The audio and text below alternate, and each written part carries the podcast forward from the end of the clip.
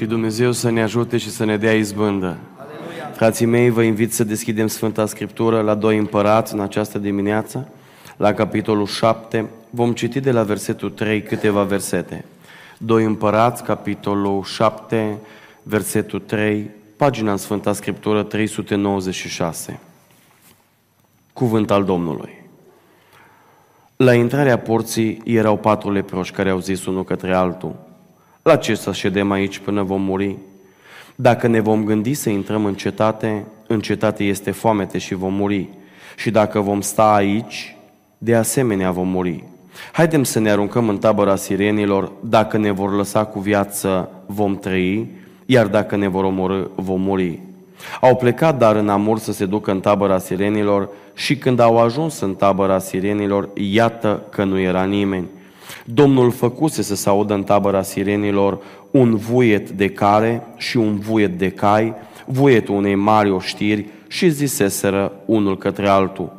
Împăratul lui Israel a tocmit împotriva noastră pe împărații hetiților și pe împărații egiptenilor ca să vină să se lupte împotriva noastră.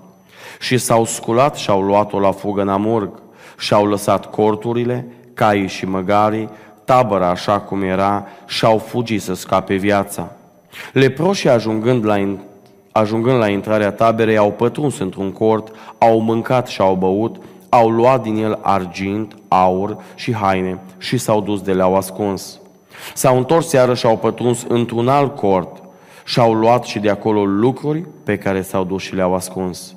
Apoi și-au zis unul altuia, nu facem bine. Ziua aceasta este o zi de veste bună. Dacă vom tăcea și vom aștepta până la lumina zilei de mâine, vom fi pedepsiți. Veniți acum și haideți să dăm de știre casei împăratului. Amin. Vă rog să ocupați locurile.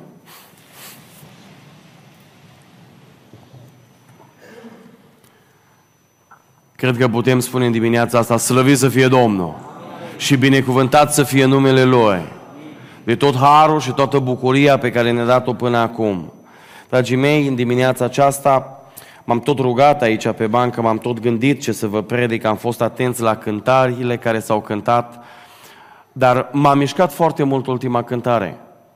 Și am stat și m-am gândit în timp ce cântau tinerii o cântare atât de minunată, o cântare care Bineînțeles și mie îmi place foarte mult. M-am gândit, e frumoasă viața cu Dumnezeu. Că ne-a mântuit Domnul pe fiecare dintre noi, pe majoritatea, crezând în jertfa Lui, am ajuns în adunare, astăzi putem striga fiecare dintre noi care suntem aici, Domnul este păstorul nostru și slăvit să fie Domnul pentru asta. Dar întrebarea pe care vreau să vă pun în dimineața asta și despre ceea ce vreau să predic în continuare este, după ce Dumnezeu ne-a mântuit, ne-a băgat în familia Lui, ne-a adus în adunarea Lui, suntem aici frați și surori, ce facem în continuare? Și în această dimineață vreau să răspundem la o întrebare bazat pe textul care l-am citit și să îmi răspund eu și să vă răspundeți dumneavoastră. Ce fel de oameni caută Dumnezeu la sălsigă în această dimineață. Dragii mei, înainte de asta vreau să vă prezint un lucru. L-am spus și ieri la evangelizare, dar vreau să-l spun ori de câte ori am ocazia. Înainte de textul acesta pe care l-am citit, mai există un text despre împresurarea Samarii și Dumnezeu, dumneavoastră știți textul acesta, eu nu l-am mai citit, dar în momentul în care citeam textul acesta, Dumnezeu îmi vorbea din nou cu referire la generația noastră la vremea în care trăim și vreau să vă arăt trei lucruri importante în textul acesta pe care Domnul mi le-a arătat mie și eu vi le arăt dumneavoastră despre generația noastră. Pentru că în generația noastră, în timpul nostru, în vremea noastră, Dumnezeu caută oameni. Și primul lucru despre care vreau să vă vorbesc e despre criza aceea din Samaria.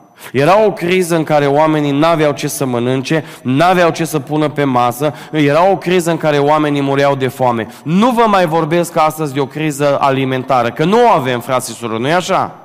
Vreau să vă întreb, care dintre dumneavoastră ați venit în dimineața asta flămânzi la adunare că n-ați avut ce mânca? Nu! Dacă ați venit cu burta golă, știți de ce ați venit? Pentru că v-ați grăbit sau v-ați trezit prea târziu. Dar niciunul dintre noi nu mai deschidem frigiderul, ne uităm în el și spunem, Doamne, nu mai avem ce mânca. Niciunul dintre noi nu ne uităm în dulap și nu mai avem cu ce ne îmbrăca. Pentru că Dumnezeu, dați-mi voie să spun asta, a rânduit pentru vremea noastră o vreme binecuvântată și spun pentru asta, slăvit să fie Domnul. Mulțumim Domnului că avem scaune confortabile în care să stăm să ascultăm cuvântul. Mulțumim Domnului că avem microfoane, să ne auzim, să nu trebuiască să zbierăm tare, să se, nu se audă până în spate, să nu se înțeleagă. Mulțumim Domnului că avem și mulțumiți și voi că aveți un locaj nou binecuvântat. Slăvit să fie Domnul! Și deși afară 30 de grade, poate noi astăzi putem sta la aer condiționat. Slăvit să fie Domnul pentru asta! Dragii mei, nu mai vorbim de o criză alimentară, că nu mai avem criza asta. Nu mai avem criză din punct de vedere financiar. Știți ce criză e astăzi? Și spuneam aseară la începutul evangelizării, o criză spirituală. Și vreau fiecare dintre dumneavoastră să vă gândiți la ce vă zic. M-am gândit la mine și m-am gândit la lucrul ăsta. Nu e așa că trăim într-o vreme în care dacă suntem sinceri, ajungem la, la concluzia aceasta. Ne rugăm mai puțin decât ne-am rugat înainte. Ascultați-mă, postim mai puțin decât am postit odată. Citim cuvântul lui Dumnezeu mai puțin decât am citit odată. Avem în mijlocul nostru frați bătrâni și dumneavoastră aveți bunici și străbunici care au, care au mers înainte pe calea aceasta a credinței. Și eu cred că dacă aș avea ocazia să vorbesc cu ei, cu cei de aici din loc, am vorbit cu alții din alte părți, știți ce îmi spuneau majoritatea? Frate Bogdan, ne rugam mai mult, posteam mai mult, citeam mai mult, stăteam mai aproape de Dumnezeu. Pentru că, frați și surori, trebuie să o recunoaștem. Eu nu vorbesc aici de adunarea dumneavoastră. Eu vorbesc așa de un creștinism la nivel mondial. Creștinismul nostru, în loc să urce pe scara credinței, scade pe scara credinței. Și într-o generație, și dați-mi voie să spun asta, trăim într-o generație unde mă doare și strig lucrurile astea de la învonele bisericii. Slujim de cele mai multe ori cei mai mulți dintre noi. Un Dumnezeu doar al dragostei și un Dumnezeu al milei. Știți ce vreau să vă spun în această dimineață? Că Dumnezeu mai este și drept și sfânt, mărească-i se numele. Oameni buni, nu merge oricum cu Dumnezeu, nu putem oricum cu Dumnezeu, nu putem înainta, nu putem face ce vrem pe calea asta, nu putem lua ce decizii vrem, pentru că noi avem o sfântă scriptură unde avem legile lui Dumnezeu. Dar din păcate și cu durere în inimă o spun, în loc să crească credința, scade. Al doilea lucru pe care vreau să-l scot în evidență, spune în Biblie acolo că erau două mame care au venit într-o zi, una în fața alteia cu, cu doi prunci. S-a uitat prima mamă către a doua mamă, s-a uitat a doua mamă către prima și a zis, hai să fierbem astăzi pe pruncul tău, că murim de foame dacă nu și mâine îl fierbem pe al meu. Și dumneavoastră știți întâmplarea asta.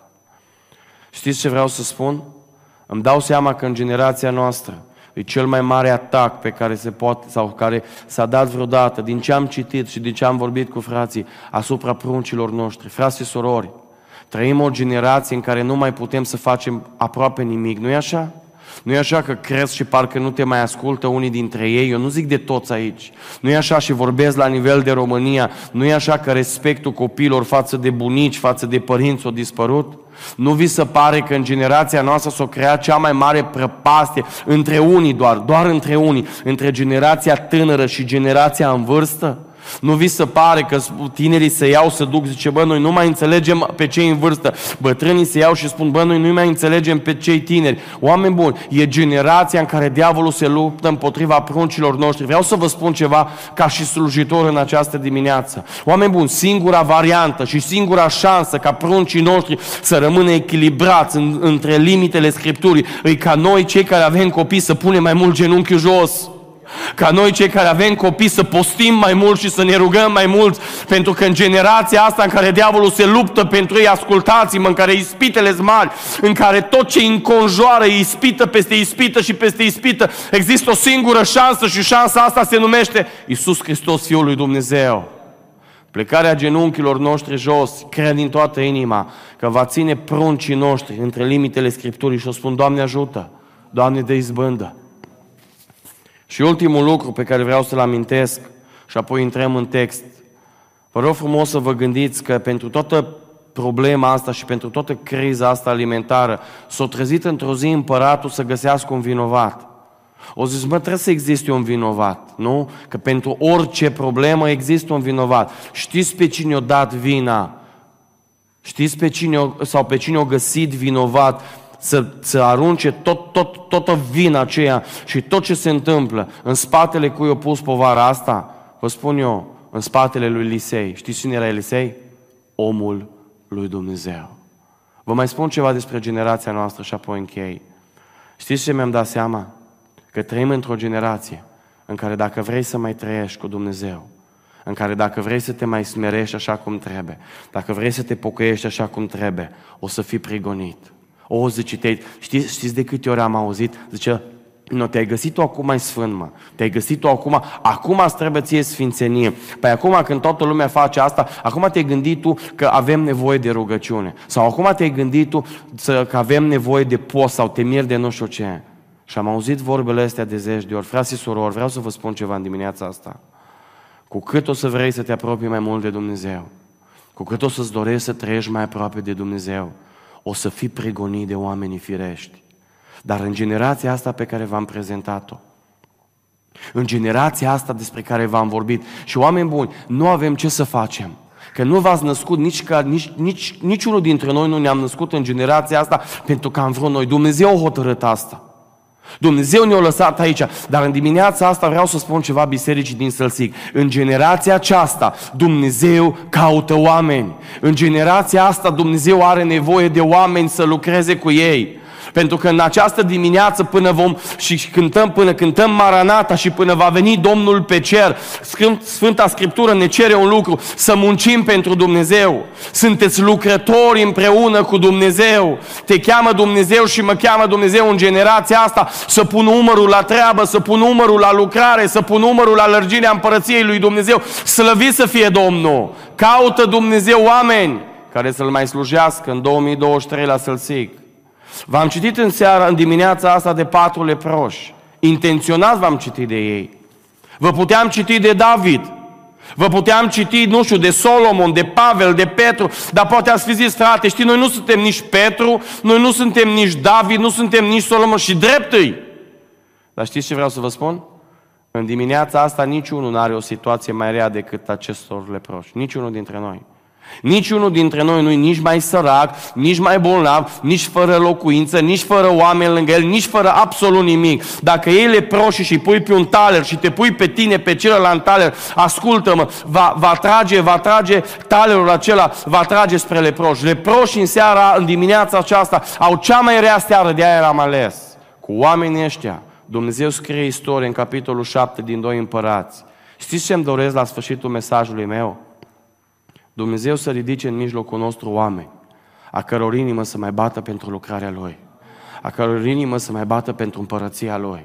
Hai să ne uităm în textul acesta și să vedem cum arată oamenii pe care îi caută Dumnezeu. În dimineața asta citim versetul 3 din 2 Împărați, capitolul 7, care spune așa, la intrarea porții erau patru leproși. Acum vă rog fiți atenți. Care au zis unul către altul. La ce să ședem? Prima categorie de oameni pe care o caută Domnul dimineața asta, frații și surori, și oamenii care încep să-și mai pună întrebări cu privire la lucrarea lui Dumnezeu. Vreau să vă întreb ceva din partea Duhului Sfânt în această dimineață. Când a fost ultima oară când ți-ai pus întrebarea la ce sunt buni eu în adunare? La ce sunt bun eu în trupul Domnului Isus Hristos? Care e rolul meu în Biserica lui Dumnezeu? Că e frumos să venim, e frumos să ne închinăm, e frumos să vedem cum cântă corul, cum cântă orchestra, cum cântă tinerii, cum se dă îndemn la rugăciune. Dar întrebarea care se pune în dimineața asta, eu în afară de asta, ce fac pentru împărăția lui Dumnezeu? Știți ce mi-am dat seama? Că ne punem întrebări cu privire la lucrurile care ne dor oameni buni. De ce în inima mea stăruiesc întrebări de genul cu ce o să mă îmbrac mâine, dacă am haine curate, dacă merge mașina, dacă i-am schimbat uleiul, dacă mi-a mai pus nu știu ce pe la casă, dacă nu trebuie să schimb cumva nu știu ce, uh, eu știu, perdelele, dacă trebuie să schimb mobila. De ce întrebările astea, scumpii mei, în inima mea își fac loc? Știți de ce? Pentru că inima mea se gândește la lucrurile acestea. Și mi-am dat seama că oamenii care nu-și mai pun întrebări cu privire la lucrarea lui Dumnezeu în inima lor, dați-mi voie să vă spun și cu durere o spun, nu se mai gândesc la cerul lui Dumnezeu. Oameni buni! Mântuirea e prin credință, ascultați-mă! În cerul lui Dumnezeu vom ajunge prin credință, dar vă întreb! Când Dumnezeu ne va duce în fața tronului de judecată pentru a ne da răsplătirile, care vor fi răsplătirile care le voi primi eu? Care vor fi răsplătirile care le veți primi dumneavoastră? Pentru că viața asta de credință, oameni buni, ascultați-mă, Dumnezeu cheamă la, la pocăință și cheamă pe oameni să se întoarcă la Hristos ca să le, dea cea, să le dea cea mai mare trimitere pe care o găsim în Matei, capitolul 28. Știți care Duceți-vă, zice Biblia. Duceți-vă și faceți, frați și surori. Vă pun o întrebare. Din nou, când a fost ultima oară când a stat pe marginea patului? Pentru că fiecare dintre dumneavoastră cunoașteți ce se întâmplă în adunare, nu? Și vă uitați în jurul dumneavoastră și vă cam dați seama ce s-ar putea face când a fost ultima oară când ai stat pe marginea patului și ai zis, Doamne, ce pot face eu pentru împărăția Ta?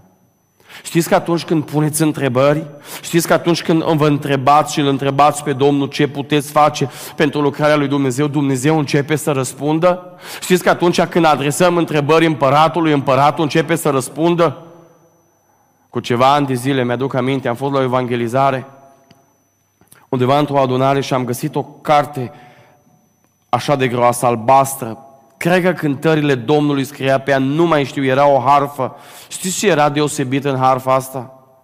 Avea vreo 1000 și vreo 800 de cântări acolo și în harfa asta, cum era harfa așa mare, aici sus crea cântarea pe note și jos, în partea de, de jos a paginii autorul acelei harfe scria felul în care se primea cântarea. Și am luat și o harfă aia și am deschis harfa așa la întâmplare și m-am uitat la o cântare pe partea dreaptă. Cunoșteam cântarea. Și dumneavoastră o cunoaște și o să vă zic despre ce e vorba. Și m-am uitat acolo la cântare și am fost curios să văd și am zis, ia să văd cum s-a compus cântarea asta. Și am citit acolo, era o cântare compusă de Nicoliță Moldoveanu și scria autorul în felul următor. Pe vremea când fratele Nicoliță Moldoveanu era în închisoarea din Aiot. La un moment dat, unul dintre gardieni, într-o dimineață de iarnă, i-a scos pe toți cei care credeau în, în Dumnezeu, pe toți cei care se închinau lui Dumnezeu, i-a scos afară. Și ca să-i batjocorească, i-a pus să se dezbrace la bustul gol, pe fiecare dintre ei i-a pus să iei câte o găleată de apă și să o arunce acolo pe locul acela, pe, pe platoul acela de beton rece. Și apoi ca să-i umilească, el s-a urcat undeva pe o scară mai înaltă și i-a pus pe toți să se tărască pe burtă și a început să-i batjocorească. Și le spunea, unde-i Dumnezeu vostru acum, spunea gardianul. O zis, unde-i Dumnezeu vostru? Că dacă ar fi Dumnezeu aici, spunea gardianul, v-ar scăpa, zicea gardianul. Vreau să vă spun ceva, eu sunt Dumnezeu acum pentru voi. Și eu umilea acolo să meargă pe burtă. Și spunea autorul acelei harfe, că la un moment dat unul dintre tineri, care era mai slăbuț, era lângă Nicoliță Moldoveanu și cum erau amândoi pe burtă, s-a uitat la el și a zis, frate Nicoliță, pun și o întrebare. Am o întrebare. Unde-i Dumnezeu nostru acum? Unde-i Dumnezeu nostru când ne umilește gardianul ăsta? Unde-i Dumnezeu? Că noi n-am făcut nimic să merităm să ne tărâm cu burta goală aici pe betonul ăsta. Și fratele Nicoliță Moldoveanu a făcut așa o pus o întrebare și a zis, unde-i Dumnezeu? Și spunea autorul că a închis ochii și a început să recite unele dintre cele mai frumoase versuri pe care noi le cântăm. Și cu ochii închiși, după ce a pus întrebarea, a început să primească răspunsul de la Dumnezeu care spunea în felul următor, nu te uita la ziduri, la porțile de fier, la ura ce scrâșnește, ci uită-te la cer. Pentru că, oameni buni, vă spun ceva din propria experiență. Când ai întrebări cu privire la lucrarea lui Dumnezeu, Dumnezeu răspunde.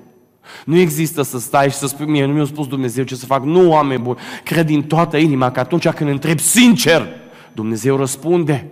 Atunci când pui întrebarea sinceră, Dumnezeu răspunde. Știți unde e problema? Problema e la mine și la dumneavoastră, că nu mai avem întrebări de genul ăsta. Că inima nu mai bate cât ar trebui să bată. Oameni buni, ascultați-mă ce vă spun cu durere, spun, cântăm cântarea asta frumoasă și mă gândeam când strigam Maranata, dar eu vă întreb în această seară dacă în momentul acesta Dumnezeu s-ar coborâ și ar trebui să plecăm la El. Cât am făcut pentru Dumnezeu? Cât am lucrat pentru El, cât ne-am jerfit pentru El. În această zi vă spun un lucru, Dumnezeu caută oameni care să-și mai pună întrebări cu privire la lucrarea lui Dumnezeu. Știți cum mai arată oamenii pe care îi cheamă Dumnezeu și pe care îi caută? Versetul 4. Dați-mi voie să vi-l citesc din nou. Ziceau leproși, dacă ne vom gândi să intrăm în cetate, este foamete și vom muri. Dacă vom sta aici, de asemenea vom muri. Haideți să ne aruncăm în tabăra sirenilor și dacă ne vor lăsa cu viață, vom trăi. Iar dacă ne vor omorâ, vom muri. A doua categorie de oameni pe care o caută Domnul dimineața asta, nu sunt doar oamenii care își pun întrebări, ascultați-mă ce vă spun, sunt oamenii care încep să găsească soluții. Oameni buni, întrebări își mai pun unii, dar ne cheamă Dumnezeu să fim oamenii care să începem să găsim soluții. Vreau să vă arăt ceva în versetul ăsta, te rog să nu mi-l schimbi. Uitați-vă, vă rog frumos, câte șanse de reușite erau în versetul acesta. Câte șanse să poată trăi erau în versetul acesta, spune Biblia, dacă rămânem afară din cetate vom muri, dacă mergem în cetate vom muri, dacă ne aruncăm în tabăra sirenilor s-ar putea să trăim sau s-ar putea să murim. Știți care erau șansele de viață? 1 la 3. Atâta m-am gândit și m-am tot gândit când am citit textul acesta și am zis, Doamne, dar de ce oamenii ăștia totuși aveau o singură șansă de viață ori mers mai departe? De ce totuși dacă avea o singură șansă de viață nu ori renunțat și ori spus, bă, oricum unul la trei e moarte, oricum o, numai o parte e viață, trei sferturi e moarte, oricum n-are rost să încercăm. De ce ori încercat oameni buni? Știți de ce? Pentru că inima lor, și ascultați-mă cu atenție, o bătut pentru lucrarea lui Dumnezeu. Știți ce vreau să vă spun în dimineața asta? De ce renunțăm așa de ușor când vine vorba de lucrarea lui Dumnezeu? De ce renunțăm așa de ușor când vine vorba de dăruire înaintea lui Dumnezeu? Și eu nu vorbesc în dimineața asta, ascultați-mă, de bani și de alte cele. Vorbesc de slujba pe care ți-o încredințat-o Dumnezeu în trupul Domnului Isus Hristos, mie și ție. De ce renunțăm așa de repede? De ce ne supărăm așa de repede? O, frate, dar cât e de greu! Dar credeți că numai dumneavoastră vi este greu? Vreau să vă întreb, la leproșii ăștia nu le-a fost greu? Nu puteau să spună leproșii, Doamne, dar uite-te, lepră, Doamne, dar suntem și fără bani în buzunare. Știți ce puteau să spună? Doamne, uite-te la noi, știi câte persoane suntem? Doamne, dacă am fi 100, dacă am fi 150, dacă am fi 200, știți câți leproși erau? Spuneți dumneavoastră, patru. Găseau o grămadă de motive. Găseau o grămadă de, de, de scuze și puteau să spună, Doamne, dar nu putem merge înainte, Doamne, dar este greu, Doamne, dar lepra, Doamne, Doamne, Doamne, Doamne și puteau să spună, vreau să vă întreb ceva în dimineața asta, dar sincer. Și fiecare dintre dumneavoastră să vă puneți întrebarea asta. De ce renunțați așa de ușor când vine vorba de Dumnezeu? Știți care e una dintre durerile pe care eu le am?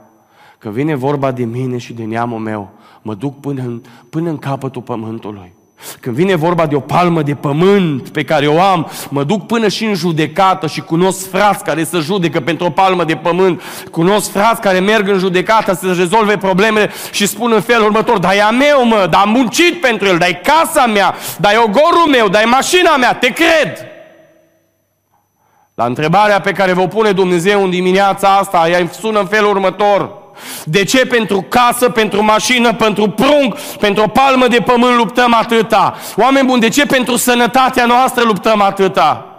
Uitați-vă că suntem în stare să mergem la Cluj, la București, în Turcia ajungem dacă trebuie, strângeri, mii de euro, sute de mii de euro pentru sănătatea noastră. Și nu spun că e rău, ascultați-mă dragii mei, trebuie să luptăm, dar de ce luptăm așa de mult pentru noi și pentru pielea noastră? Și când vine vorba de lucrarea lui Dumnezeu, zice, Frate, nu pot. E greu, zice. Am auzit pe cineva ce m-a rănit.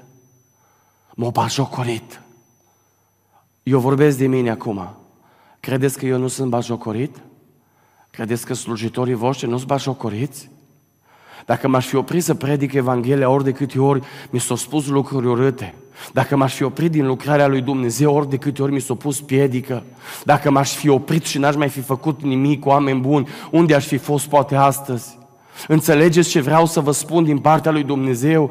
Dumnezeu caută oameni în această dimineață care să găsească soluții și soluția e să mergem pentru lucrarea lui Dumnezeu înainte. Și dacă ne este greu și dacă suntem bolnavi și dacă simțim că nu mai avem și dacă simțim că ne se gata toate forțele și toată puterea, merită să mergem înainte. De ce? Ca să putem cânta cu toată inima cântarea care a fost Maranata, să poți să strigi Maranata, vino Doamne Iisuse, să aștepți venirea lui lui Dumnezeu. De ce? Pentru că tu aici ai fost cu truda. Pentru ce? Pentru tine, pentru casa ta, nu pentru lucrarea lui Dumnezeu. Oameni buni, vă chem astăzi să lucrați pentru Domnul. Vă chem astăzi să luați decizii pentru Domnul, să nu vă mai oprească nimic. Hai să vă citesc ceva. Punem, te rog, Levitic, capitolul 13, cu versetul 45. Vreau să vă arăt în ce stare erau leproșii.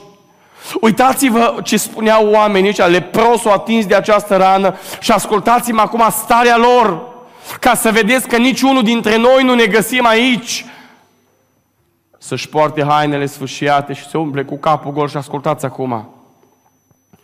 Să-și acopere barba și cel mai greu lucru, știți care era? Să strige. Știți ce trebuiau să strige? Necurat, necurat, necurat. Mă vreau să vă întreb ceva, frate și surori. Care dintre dumneavoastră, când aveți o problemă în familie, ieșiți la poarta, la poarta bisericii sau la poarta casei și vă apucați și vă strigați problemele în gura mare? Nu e așa că ne ascundem? Nu e așa că unii dintre noi ne este atâta parcă de rușine câteodată și când ni se îmbolnăvește cineva în, în uh, casă, nu trimitem bilet, bă, să n-afle că a făcut cancer, mă, să n-afle că e la spital, mă, să nu afle, mi rușine, mă, ți rușine că e neamul tău, ți rușine că e de la tine în familie.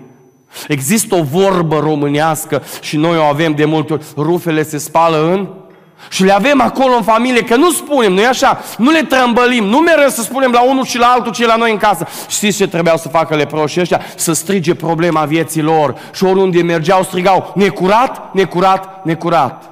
Și versetul 46 zice așa, Câtă vreme avea rana va fi necurat, este necurat. Și ascultați acum, ăsta e blestem, oameni buni. Să locuiască singuri. Locuința lor să fie afară din Vă spun ceva, frate surori. Unul dintre cele mai grele momente sunt momentele de singurătate. Și unii dintre dumneavoastră ați gustat singurătatea. Oameni buni, orice, dar parcă singur să nu fie. Atâta e de grea singurătatea. La biserică la noi există o soră, o cheamă sora Nica. Și sora Nica este singura credincioasă din tot neamul ei. Și vine la adunare și tot timpul când vine la adunare, când mă vede, mă ține așa de mână și câte 10 minute mă ține, mă ține la povești. Și am întrebat-o într-o zi și am zis, ora Anica, cum sunteți? Că m-a mai rugat, mai mă sună, zice, du-mă te rog cu mașina la spital la Severin, du-mă acolo, du-te ia medicamentele și ce mă mai roagă ea să-i fac. Și eu mai întreb tot timpul când ne întâlnim, mă întreb, sora Anica, cum sunteți? Știți ce mi-a zis? O zis, frate Bogdan, am depășit tot. Am depășit faptul că sunt singura credincioasă de la mine din familie și nu mă caută mine. Am un băiat, o zis, stă la 40 de kilometri de mine, nici măcar nu vine pe la mine, o zis. Nepoții mă sună odată la nu știu cât timp, dar știi de ce mă sună, frate Bogdan, o zis? Ca să vadă dacă n-am murit, să-mi ia acasă. O zis, frate Bogdan, am trecut și peste dureri, zice. Mă dor picioarele, mă dor spatele, e foarte în vârstă. O zis, am trecut peste tot. O zis, frate Bogdan, nu pot depăși o singură situație. Am zis, sora Anica, ce nu puteți depăși? Și o zis, mă simt singur. O zis, frate Bogdan, vin la adunare, mă bucur cu frații. Dar când mă întorc acasă și închid ușile casei mele, o zis, mă simt atât de singură. Oameni buni, oamenii ăștia erau singuri. În dimineața asta, ascultați-mă ce vă spun. Vreau să vă întreb ceva din partea lui Dumnezeu și pun o întrebare cât se poate de serios. Ce te oprește să lucrezi pentru Dumnezeu? Ce te oprește să spui toată viața și toată inima în brațul lui Dumnezeu, muncind pentru Dumnezeu? Uitați-vă, vă rog frumos, la oamenii care au fost în, Sfântul, în, în Sfânta Scriptură, care e Uitați-vă, vă rog frumos, să nu mă înțelegeți greșit, dar vă rog căutați câte concedii au avut Pavel cu Petru. N-am o problemă, că trebuie să merge și Dumnezeu să vă binecuvinteze dacă puteți merge. Dar oameni buni, ascultați-mă, în restul timpului, în timpul în care nu-ți faci lucrurile tale importante de viață, Dumnezeu te cheamă să muncești pentru El. Sunt atâtea lucruri frumoase și o să vă explic ce se poate face pentru Dumnezeu. Că poate se naște în mintea cuiva în dimineața asta. Da, frate Bogdan, dar nu putem predica toții. Foarte adevărat. Da, frate Bogdan, dar nu putem cânta toții. Foarte adevărat. Da, frate Bogdan, dar nu putem spune poezii toții. Foarte adevărat. Frate Bogdan, dar nu putem fi toți la instrumente. Foarte adevărat. Și atunci ce putem, ce putem face? O să vă spun imediat câteva lucruri extraordinar de minunate. Frații și surori, în dimineața asta, al doilea gen, al doilea fel de om pe care îl caută Dumnezeu, e omul care să-și mai pună întrebări. Știi ce vreau să te gândești acum la sfârșitul punctului 2? să te gândești ceea ce spun. Gândește-te adânc în inima ta. Care sunt întrebările vieții tale? Pentru ce trăiești tu? Ce întrebări se nasc în inima ta? Că eu am stat de multe ori și m-am gândit. Pentru că oameni buni se spunea la îndemnul de rugăciune că din inima omului ies. Dar înainte să iasă afară, știți unde ies? Aici. Aici să luptă inima noastră. Că nu e vorba despre inima care pulsează sânge, e vorba despre mintea noastră. Puneți întrebarea, stai adânc și uită-te în mintea ta, ce întrebări se frământă în mintea ta? Care sunt gândurile care se frământă în mintea ta? Pentru că oameni buni, dacă spunem că suntem oameni răscumpărați de Hristos, haideți în dimineața asta să trăim pentru El. Vreau să vă spun ceva din, din experiența mea și din pielea mea. Dacă merită cineva să trăiești pentru El în dimineața asta, are un singur nume, Iisus Hristos, Fiul lui Dumnezeu. Oameni buni, merită să trăim pentru El. Cum arată a treia categorie de oameni și nu ultima pe care caută Dumnezeu? Uitați-vă ce zice versetul 5. Punem, te rog, 2 împărați 7 cu 5, că vreau să-l vedeți. Începe Biblia și zice așa, au plecat. Adică nu doar că au pus întrebări, nu doar că au încercat să găsească soluții, ci știți ce au mai făcut? Au început să acționeze. Dragii mei, cea mai mare problemă e aici când trebuie să acționăm.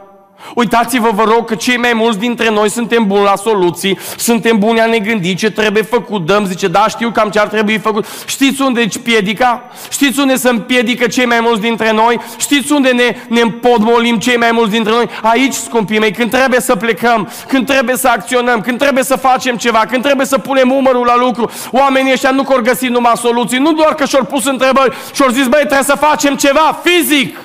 Și Dumnezeu să ne ajute în dimineața asta dar întrebarea se pune, ce aș putea face fizic? Ce ai putea face fizic dacă nu poți să cânți, nu poți să predici, nu poți să fii păstor, nu poți să fii în comitet, nu poți să cânți la orchestră, nu poți să cânți la piancă, nu știi. Ce ai putea face pentru Dumnezeu? O să vă dau câteva slujbe foarte importante pe care le puteți face și o să vedeți că sunt așa de binecuvântate, dar noi așa de mult le dăm la o parte. Dragii mei, una dintre slujbele importante pe care trebuie să le facem și ascultați-mă cu atenție, este să vorbim de Isus Hristos ca Domn și Mântuitor oamenilor cu care ne întâlnim. Și o spui, frate Bogdan, dar poți să vină la adunare, nu-i de ajuns, oameni buni. Știți care e cea mai mare trimitere sau trimiterea cea mai mare a bisericii? Spune Biblia că spune Domnul Isus Hristos se uită la ucenici și merge și le spune în felul următor, duceți-vă, duceți-vă și faceți ucenici. Vă spun ceva despre oamenii care nu-L cunosc pe Hristos. Sunt oameni în satul dumneavoastră, în comuna dumneavoastră, în orașele din care veniți, în locurile unde lucrați, care niciodată nu vor intra într-o casă de adunare. Niciodată nu vor fi curios să citească o scriptură. Ascultă-mă, tu și cu mine ești pus strategic de Dumnezeu să vorbești despre Hristos. Durerea mea este că așa vorbim de mult despre orice altceva.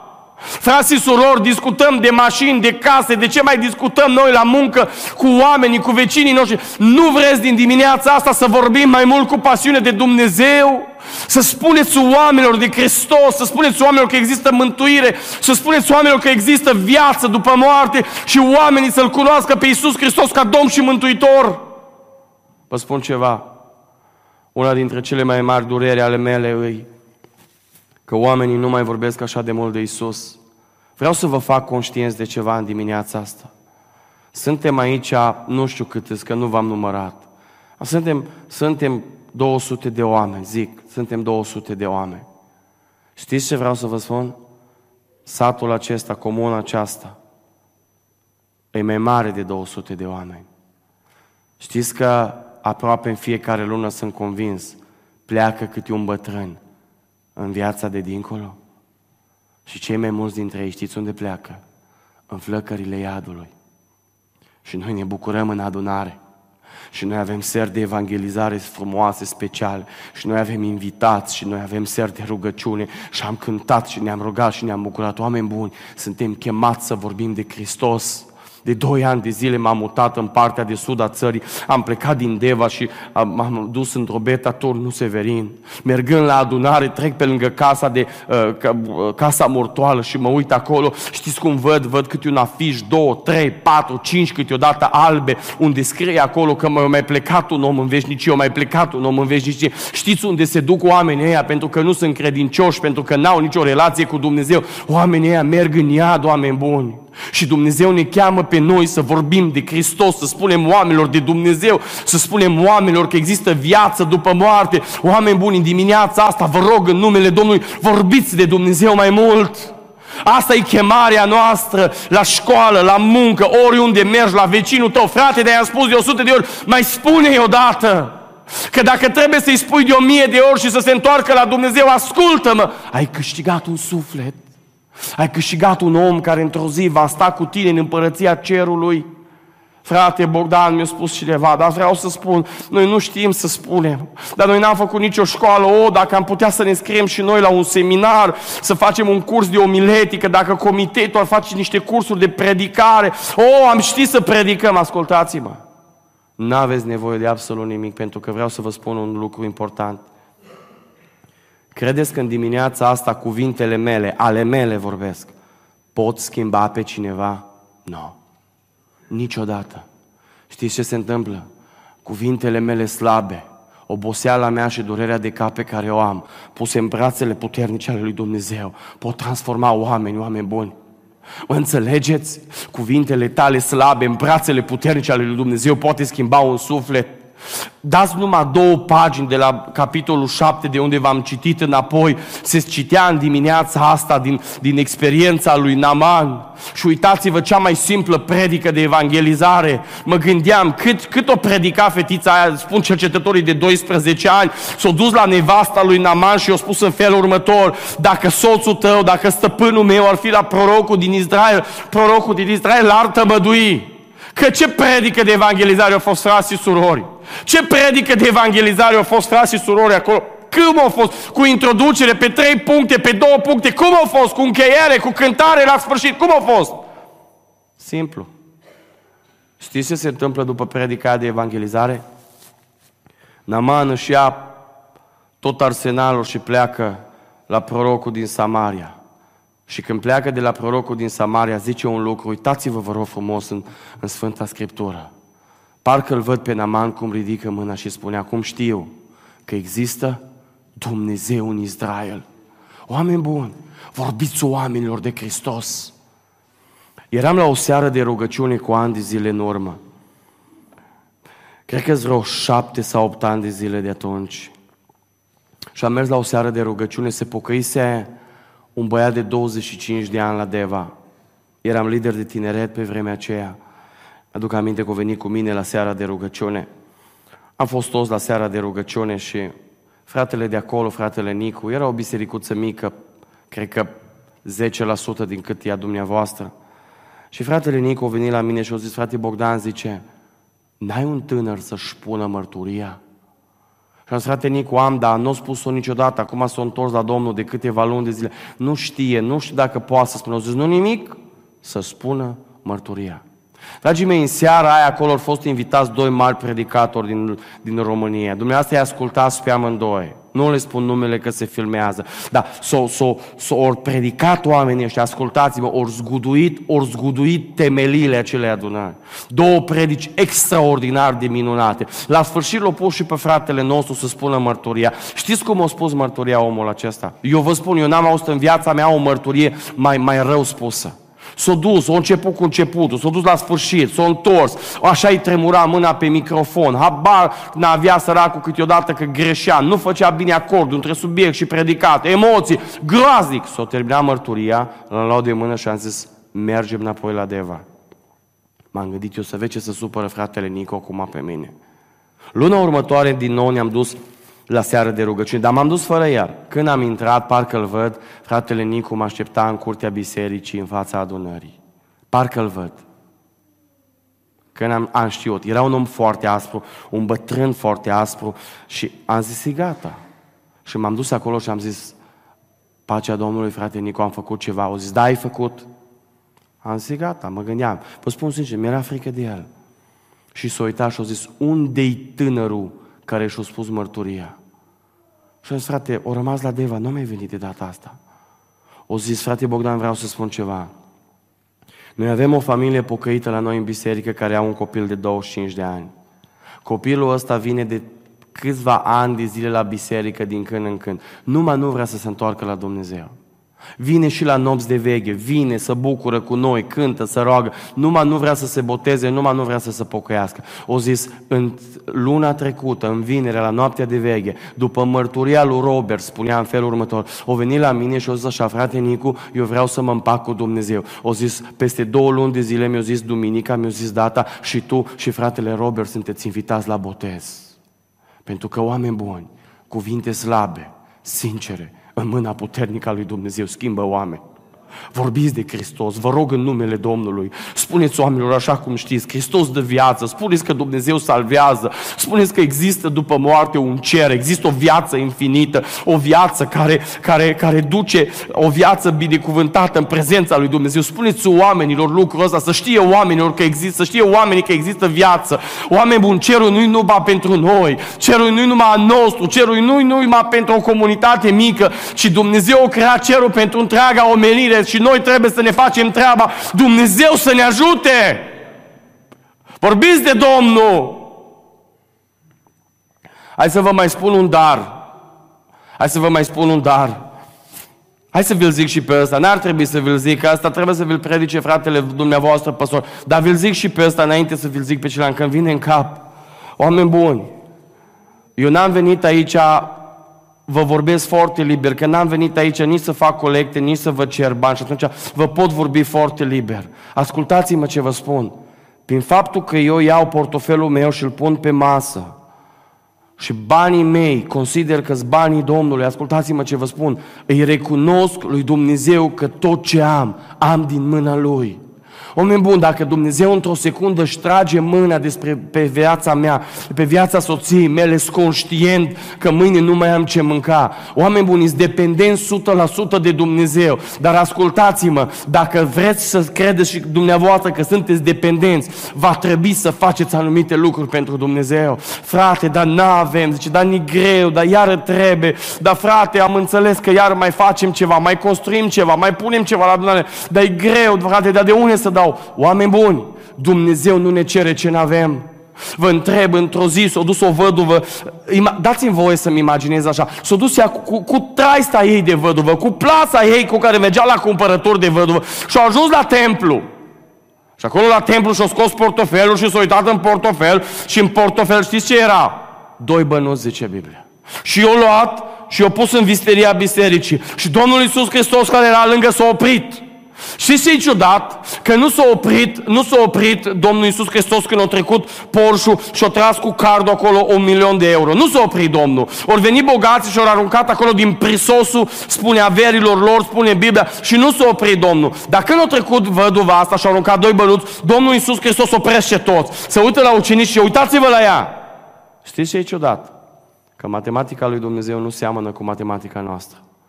Se uită la femeia asta și vă spun sincer, mă dă peste cap matematica lui Dumnezeu, zice așa, a dat mai mult decât toți ceilalți.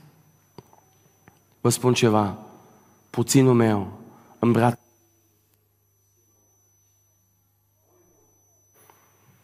Eram cu vreo 8 ani, de, 6 ani, 6 ani, 6 ani, 7 ani de zile în urmă. Mă căsătorisem cu, cu soția mea lucram uh, la o companie, am lucrat dispatcher, mi-am dat demisia. Mi-am dat demisia pentru că mi-am dat seama că acolo unde lucram nu puteam să trăiesc după voia lui Dumnezeu. Nu, nu zic că toți dispecerii fac prostii, să nu aveți dispeceri în biserică și să zică, da, toți fură. Nu, nu, nu. Eu așa eram, așa era firma unde lucram, trebuia să fac prostie și am zis, nu mai renunț. Au venit 8 luni de zile, 8 luni de zile au venit cele mai grele momente din viața noastră. Oameni buni, credeți-mă, ne rugam pentru pâine. Nu aveam pâine în casă. Și mi-aduc aminte că într-o după amiază de februarie am ieșit din casă, nu aveam bani nici să bag motorină în mașină. Știți ce era ciudat? Ciudat era că mă duceam la poarta bisericii după slujbă și stăteam cu Biblia la poarta bisericii și așteptam să mă întrebe și pe mine cineva. frate Bogdan, nu vrei să te duc acasă? Mă, mă cunoșteau frații, mă gândesc că mă cunoșteau, că predicam.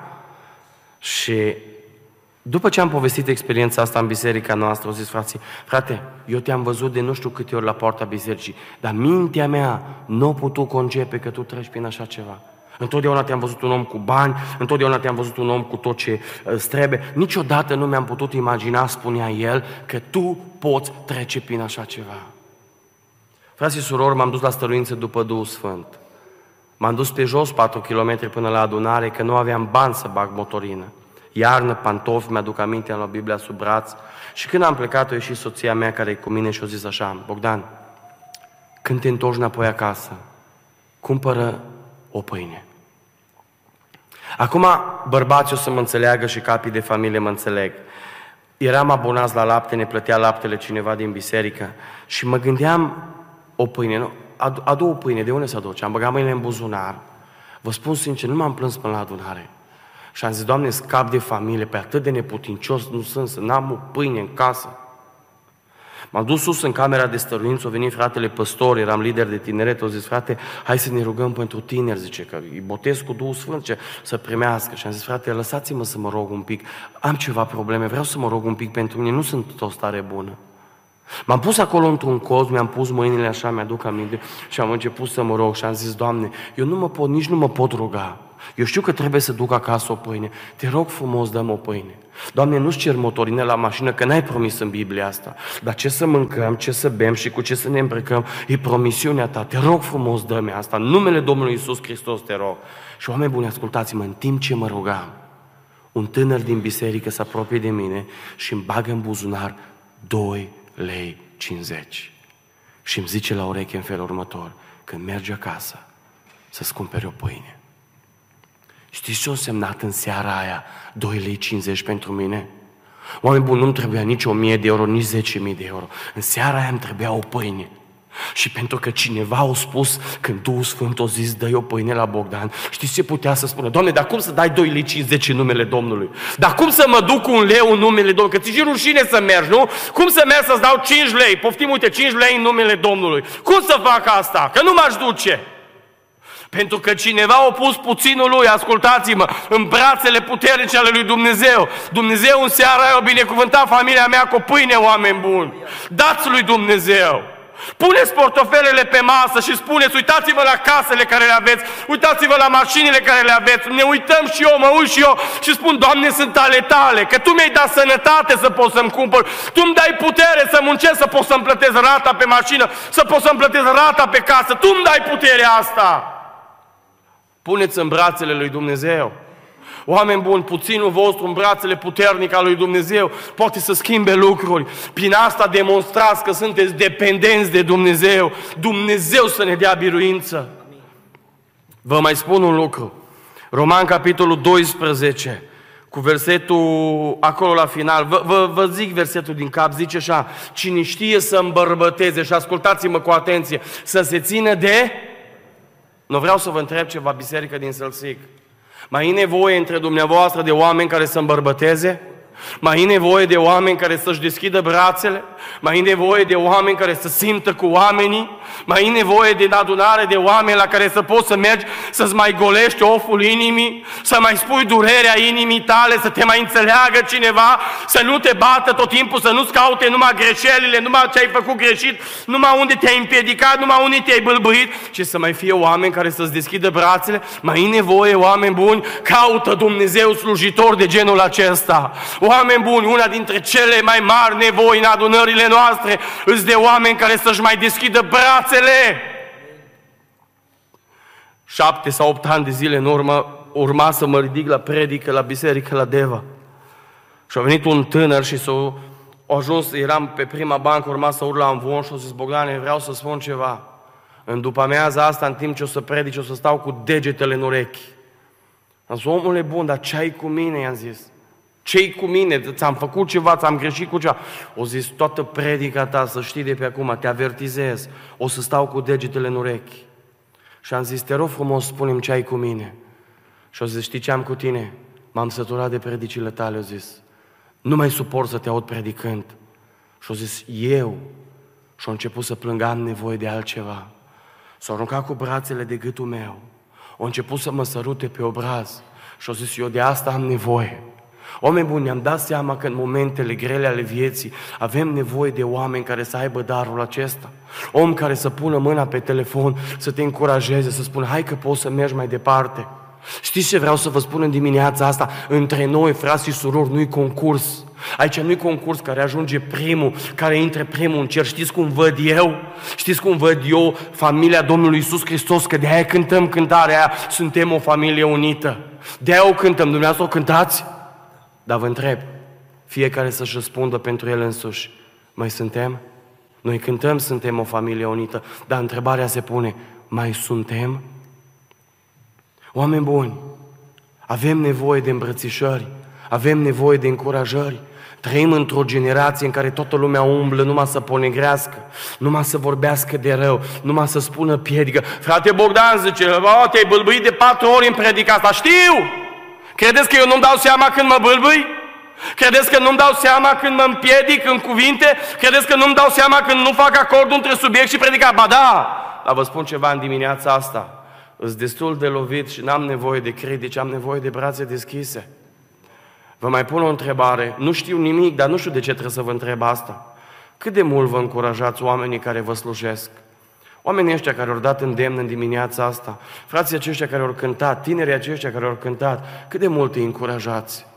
Oameni buni, știți că mai mult decât o critică și mai mult decât un picior în fund, cum zice românul, avem nevoie de niște brațe deschise.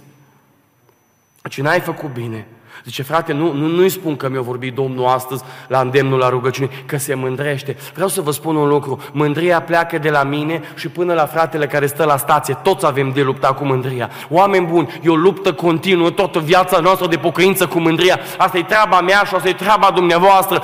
Restul, ca frați și surori, trebuie să ne încurajăm unii pe alții. Doamne, ajută-ne la asta!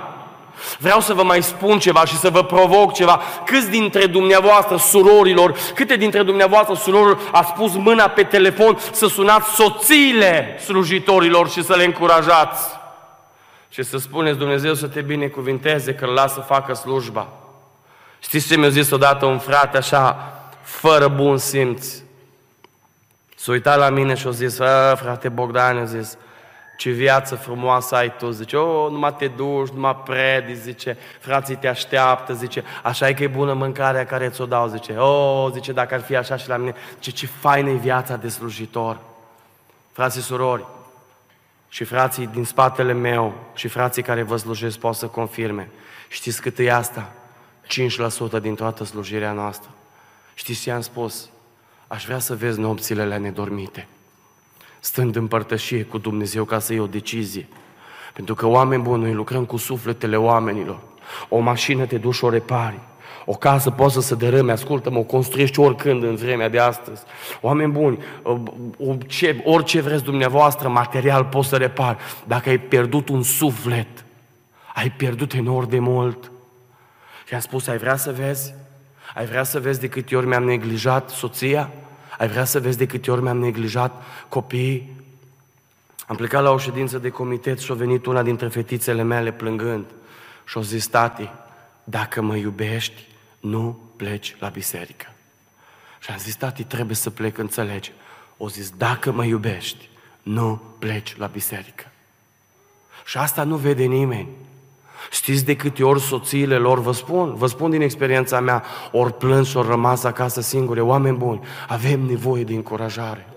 Mă rog în dimineața asta la Sălsic să ridice oameni a încurajării Dumnezeu, să ridice oameni care să mai deschidă brațele, oameni buni, suntem o familie, suntem oameni care avem nevoie de oameni, noi trebuie să fim iubiți și să ne iubim unii pe alții, că așa ne-a creat Dumnezeu. Haideți în dimineața asta să ne deschidem brațele, știți cât de mult poate ucide o vorbă, știți cât de mult poate ucide un lucru care îl vorbim și nu-i ziditor, știți cât de ușor vorbim de copiii unuia, de copiii altora, se vorbea o soră odată, o, zice, lasă că l-o bătut Dumnezeu că i-au plecat prunci în lume. Oameni buni, n-ați vrea să vedeți o mamă disperată, o mamă plânsă toată, o mamă cu lacrimi în ochi, cu mâinile în păr, urlând și zbierând că pruncii ei sunt în lume.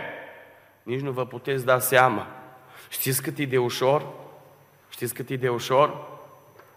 Eu, de câteva luni de zile am avut o altă fetiță internată. Știți ce mi-a zis cineva? Deci așa meriți, te-a bătut Dumnezeu. Nici măcar nu s-a gândit ce pot să însemne vorbele în inima mea. Ce l-a bătut Dumnezeu, zice. Știți cât de ușor vorbim lucrurile rele? Nu ați vrea în dimineața asta să schimbăm macazul și să fim oameni care să încurajăm. Slujiți prin darul încurajării. Și ultimul lucru pe care vreau să vi-l spun. Versetul 8. Versetul 9. Vă citesc versetul 9 și apoi ceva din versetul 8. Apoi și-au zis unul altuia. Nu facem bine. Vă pun o întrebare în dimineața asta. Erau patru leproși. Cei din cetate s-au gândit vreun moment la leproși?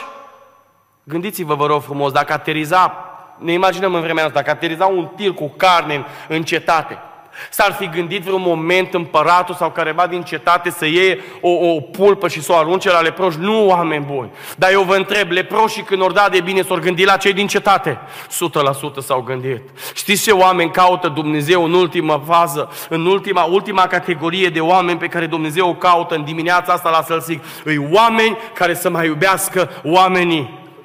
Oameni buni caută Dumnezeu oameni care să mai iubească oamenii, dar nu să iubească că au făcut bine, că nu merita cetatea nici să se uite leproși între ei, nu să se uite către ei, nu merita leproși nici măcar să-i bagi în seamă pe ăștia din cetate, nu merita nici măcar să, să, să le spună nimic, nu merita. Dar știți ce iubesc? Iubesc că oamenii ăștia, deși au fost prigoniți de cei din cetate, deși s-au purtat urât cei din cetate, când au găsit binecuvântarea, când au dat de binecuvântare, pentru că au fost oameni care au iubit oameni, au spus, nu facem bine. De ce nu facem bine? Pentru că noi suntem oameni care iubim oamenii. Punem, te rog, versetul 8 acum. Vreau să vă arăt ceva. Leproșii ajungând în cetate, la intrarea taberei, au pătruns într-un cort, au mâncat, au băut, au luat din el argint, aur și haine și s-au dus și le-au împărțit cu frații lor. Așa scrie. Și le-au ascuns. Știți de ce? Că asta e tendința mea de om. Astea, astea, astea sunt tendințele omenești. Pentru mine, pentru casa mea, pentru pruncii mei. Când lași Duhul lui Dumnezeu să schimbe viața ta, se va întâmpla ce se întâmplă în versetul 9. Vei sta dintr-o dată și vei spune, nu fac bine ceea ce fac. De ce? Pentru că eu sunt om care trebuie să iubesc omul. Frații și surori, veneam de la Suceava de la o evangelizare cu un an de zile în urmă. Vă dau și nume pentru că am voie să vă dau numele. În satul Șintereag, între Bistrița și Beclean, aveam un om al lui Dumnezeu, un fost conducător de adunare, fratele Găluț. Ori de câte ori treceam pe acolo, îmi spunea așa fratele Găluț, frate Bogdan, porțile casei mele sunt deschise, bagă-te la o rugăciune. Treceam noaptea câteodată și nu puteam intra, dar treceam ziua și când treceam ziua mă băgam pe la el. Oameni buni, un, un, un bistrețean de la așa bine îndesat, un om care toată viața lui a alergat pentru Dumnezeu. Mai întrebam după ce l-am cunoscut pe păstorii din zonă, prieteni de-a mei, spunea Bogdan, când vine vorba de fratele Găluț, imaginează-ți un om care în mijlocul iernii cu bicicleta la două noaptea mergea să facă o rugăciune. Când spun fratele Găluț de la Șintereac, pot să spun un om care toată viața lui spunea ea, spuneau ei, păstorii, care toată viața lui o alergat pentru Dumnezeu. Toată viața lui, toată viața lui s-a dedicat lui Dumnezeu. Atâtea sfaturi frumoase mi-a dat omul acesta. De atâtea ori ne-am rugat și ne-am bucurat, am, inclusiv am dormit la el în casă. Și într-o zi veneam de la Suceava. Și când am venit de la Suceava, am văzut porțile mari deschise și am zis, mai că mă bag repede până la el. Și am făcut dreapta repede și am băgat la el. Știam că îl găsesc în bucătăria lui de vară. M-am dus în bucătăria lui de vară, am bătut la ușă, am intrat. Oi și sora și am zis, pacea Domnului. Și mi-am dat seama că ceva nu e în regulă. De după colțul bucătăriei, în loc să apară fratele Găluț, un om puternic, un om mare, a apărut un om în căruțul cu rotile, slab, tremura tot. M-am uitat la el, nici nu l-am mai recunoscut. Și atât mi-a spus, frate Bogdan, am cancer. O zis, haide te rog să facem o rugăciune. Haide, te rog, zice, să facem o rugăciune amândoi. O zis, n-ai unde lemn în mașină? Am, frate Gălus. Du-te, ia unde lemn, te rog, fă ungerea și hai să facem o rugăciune. Oameni buni, m-am pus acolo și am făcut o rugăciune cu fratele Găluz, mi-aduc aminte. Și după ce s-a terminat rugăciunea, m-a prins așa de față, m-a tras cu urechea mea lângă gura lui și mi-a spus așa, frate Bogdan, lasă-mă să-ți dau un sfat. Și-a zis, eu sunt aproape să plec. Nu-mi pare rău, a zis. O zis, frate Bogdan, casa mi-e pusă în rânduială, soția e pregătită, copiii sunt pregătiți, eu sunt pregătit. O zis, frate Bogdan, am un singur regret. A frate Găluz, ce regret puteți avea? O zis, frate Bogdan, de două ori mi-a spus, am un singur regret, tu să nu-l faci. Și am zis, frate Găluț, care? O zis, frate Bogdan, că l-am slujit prea puțin pe Dumnezeu. Știți ce vreau să vă spun în dimineața asta, frați și surori? Mântuirea e prin har. Știți ce ne va părea rău înaintea morții? Că l-am slujit prea puțin pe Dumnezeu. Când o să se pună viața noastră în față și o să vedem cât timp liber am avut pentru noi și cât de puțin i-am dat împăratul împăratului. Oameni buni, mă întorceam într-o noapte de la evangelizare și cu asta închei și mi-am găsit soția acasă se ruga și era un moment mai greu al vieții ei. M-am pus și m-am rugat și eu împreună cu ea acolo și după ce am terminat rugăciunea, m-am ridicat și am spus niște cuvinte înaintea Domnului pe care vreau să vi le spun și dumneavoastră. În dimineața asta fiecare, plecând de la casa Domnului, poate să aleagă să facă ce vrea. Sunteți liberi să faceți ce vreți. Eu vă spun ce am ales cu ani de zile în urmă. M-am ridicat de pe genunchi și am zis așa, cât despre mine, eu și casa mea, voi sluji Domnului. Amin.